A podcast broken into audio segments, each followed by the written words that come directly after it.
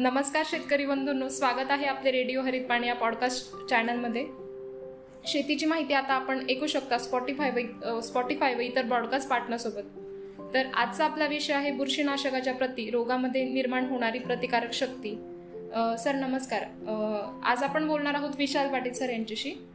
तर सर बुरशीमध्ये किंवा रोगामध्ये जी प्रतिकारक शक्ती निर् निर्माण होते ती कशी निर्माण होते? धन्यवाद. आजची एकंदर परिस्थिती बघता ज्या पट्टीमध्ये बुरशीनाशकांचे आणि कीटकनाशकांचे दर वाढलेले आहेत अशा परिस्थितीत योग्य बुरशीनाशकाची किंवा योग्य कीटकनाशकाची निवड करणं यासोबतच जे बुरशीनाशक आपण निवडलेलं आहे किंवा जे कीटकनाशक आपण निवडलेलं आहे तर ते वापरत असताना ज्या रोगाच्या विरोधात त्याचा वापर केला जाणार आहे किंवा किडीच्या विरोधात वापर केला जाणार आहे त्याच्यामध्ये किती प्रमाणात त्याची प्रतिकार शक्ती निर्माण झालेली आहे हे जाणून घेणं गरजेचं झालेलं आहे. आता ही प्रतिकार शक्ती निर्माण कशी होते? तर एखाद्या बुरशीनाशकाचा ज्यावेळेस रोग नियंत्रणासाठी स्प्रे घेतला जातो किंवा जमिनीतनं वापर केला जातो त्यावेळेस त्या बुरशीनाशकाच्या किलिंग प्रॉपर्टीज ज्या आहेत म्हणजे ज्यामुळे बुरशीचा अंत होणार आहे याच्या विरोधात देखील ती बुरशी काम करत असते आणि त्याच्यातली काही ठराविक पेशी संख्या ही त्या बुरशीनाशकाला अशा स्वरूपात रूपांतरित करते की ज्यामुळे त्या बुरशीचा मृत्यू होणार नाही आणि तिची नवीन पिढी तयार होईल. बरं ह्या बुरशीनाशक वापरल्यानंतर जी न मेलेली बुरशी शिल्लक राहते तिचा पुनरुत्पादनाचा काळ हा काही तासांचा आहे. म्हणजे एक सहा तासात बारा तासात किंवा दोन दिवसात एक नवीन पिढी निर्माण होते.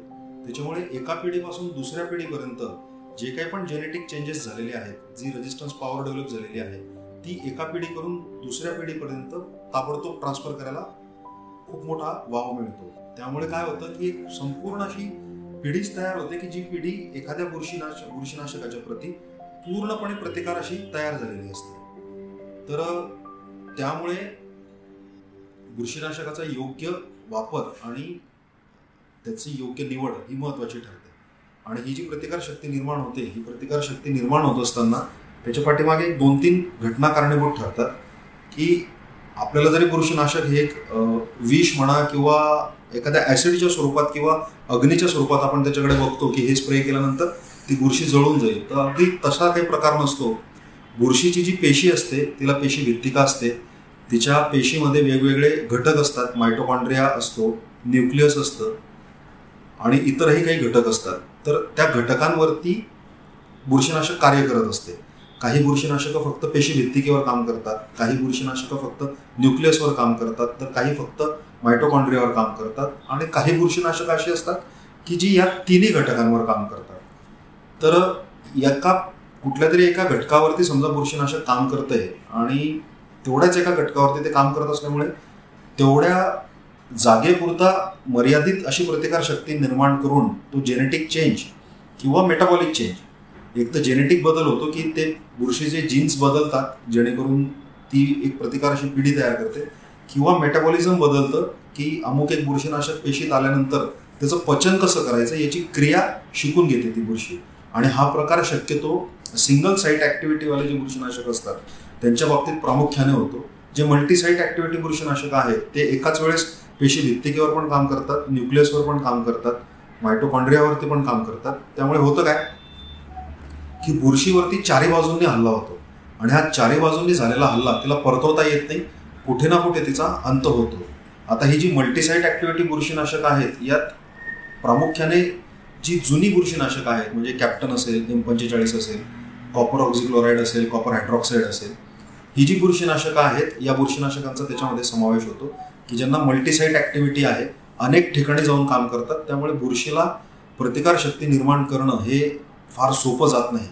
आणि या विपरीत जी नवीन बुरशीनाशक आलेली आहेत ते बुरशीनाशक ही मोस्टली सिंगल साईट ऍक्टिव्हिटी आहे त्यामुळे ती एकाच जागेवर काम करतात आणि बुरशीला तेवढ्या जागेपुरता प्रतिकार शक्ती निर्माण करणं सोपं जातं. सर मल्टीसाईट ॲक्टिव्हिटीबद्दल तर आपण आमच्या शेतकऱ्यांना सांगितलंच आहे पण ही बुरशी या बुरशीचा प्रतिकार शक्ती निर्माण होऊ नये म्हणून काही उपाययोजना आहेत का ज्या आपण करू शकतो? नक्कीच यासाठी उपाययोजना आहेत.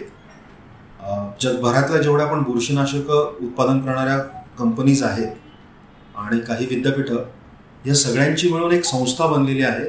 तिला फंजीसाईड रेजिस्टन्स ॲक्शन कमिटी म्हणतात. हिचं मुख्यालय अमेरिकेत आहे. जगभरात जेवढे खंड आहेत त्या प्रत्येक खंडामध्ये मोठ्या मोठ्या ॲग्रिकल्चर प्रोड्युसिंग ज्या कंट्रीज देश आहेत त्यांच्यामध्ये यांची उपकेंद्र आहेत ज्या ठिकाणी संशोधन मोठ्या प्रमाणावर केलं जातं. आणि जगभरातल्या सर्वच कंपन्या याच्यामध्ये समाविष्ट आहेत त्यात भारतीय कंपन्या पण आहेत मल्टीनॅशनल कंपनीज पण आहेत. आणि ही कमिटी काय करते की प्रत्येक बुरशीनाशकाचा अभ्यास करत असते की कोणकोणत्या रोगांमध्ये कोणकोणत्या बुरशी नाशकांच्या प्रती प्रतिकारशक्ती निर्माण झालेली आहे. आणि हे काम ते करत असताना हे सर्वसाधारण शेतकऱ्यांना देखील ही माहिती उपलब्ध व्हावी या दृष्टीने त्यांची वेबसाईट पण आहे. आपण फंजिसाईड रेजिस्टन्स ॲक्शन कमिटी एवढं जरी गुगल केलं तरी पण तुम्हाला बरेचसे डिटेल्स सापडतील. त्यांचा वेबसाईटचा ॲड्रेस हा F R A C dot info असा आहे. त्यावरती दरवर्षी कोणकोणत्या बुरशीनाशकांच्या प्रती कोणकोणत्या रोगांमध्ये किती प्रतिकारशक्ती निर्माण झालेली आहे म्हणजे त्यांचं वर्गीकरण कमी कमी ते मध्यम आणि जास्त अशा तीन प्रकारे केलं जातं. आणि त्यात जगभरातल्या सर्व बुरशीनाशकांचा समावेश होतो. आणि त्या बुरशीनाशकाचं वर्गीकरण केल्यानंतर कमी प्रतिकारशक्ती निर्माण झालेली बुरशीनाशकं यांचा एक वेगळा गट असतो. कमी ते मध्यमचा एक वेगळा गट असतो. आणि जास्त निर्माण झालेल्यांचा एक वेगळा गट असतो. तर ही fungicide resistance action committee Bharat असेल युरोप असेल ऑस्ट्रेलिया असेल अमेरिका असेल आफ्रिका असेल अगदी पाकिस्तान बांगलादेश चायना जपान या सर्वच देशांमध्ये वेगवेगळ्या पद्धतीने ट्रायल्स असतील किंवा इतर काही मार्गांनी ते या विषयावरती अभ्यास करत असतात आणि शेतकऱ्यांपर्यंत ही माहिती पोहोचवतात की कोणत्या बुरशीनाशकाच्या प्रती जास्त प्रमाणात प्रतिकारशक्ती निर्माण होण्याचा धोका हा निर्माण झालेला आहे. आता तुम्हाला एक प्रश्न निर्माण होऊ शकतो की ज्या बुरशीनाशकांच्या प्रती जास्त किंवा कमी ते मध्यम अशी प्रतिकारशक्ती निर्माण झालेली आहे त्या बुरशीनाशकांचा वापर अजिबात करायचा नाही का? तर तसं नाही आहे त्या बुरशीनाशकांचा वापर आपण करू शकतो. पण तो वापर करत असताना या गोष्टीची काळजी घेणं गरजेचं आहे की पिकाच्या एकूण हंगामामध्ये त्या बुरशीनाशकाचा दोन वेळेपेक्षा जास्त वापर करू नये. त्यामध्ये कमी प्रतिकारशक्ती निर्माण असलेली जी बुरशीनाशकं आहेत त्यांचा योग्य असा समतोल साधून त्यांचा वापर केला तर ही बुरशीनाशकं अधिक जास्त काळापर्यंत शेतकरी बांधव चांगल्या प्रकारे वापरून उत्तम असं रोग नियंत्रण मिळवू शकतील. जेणेकरून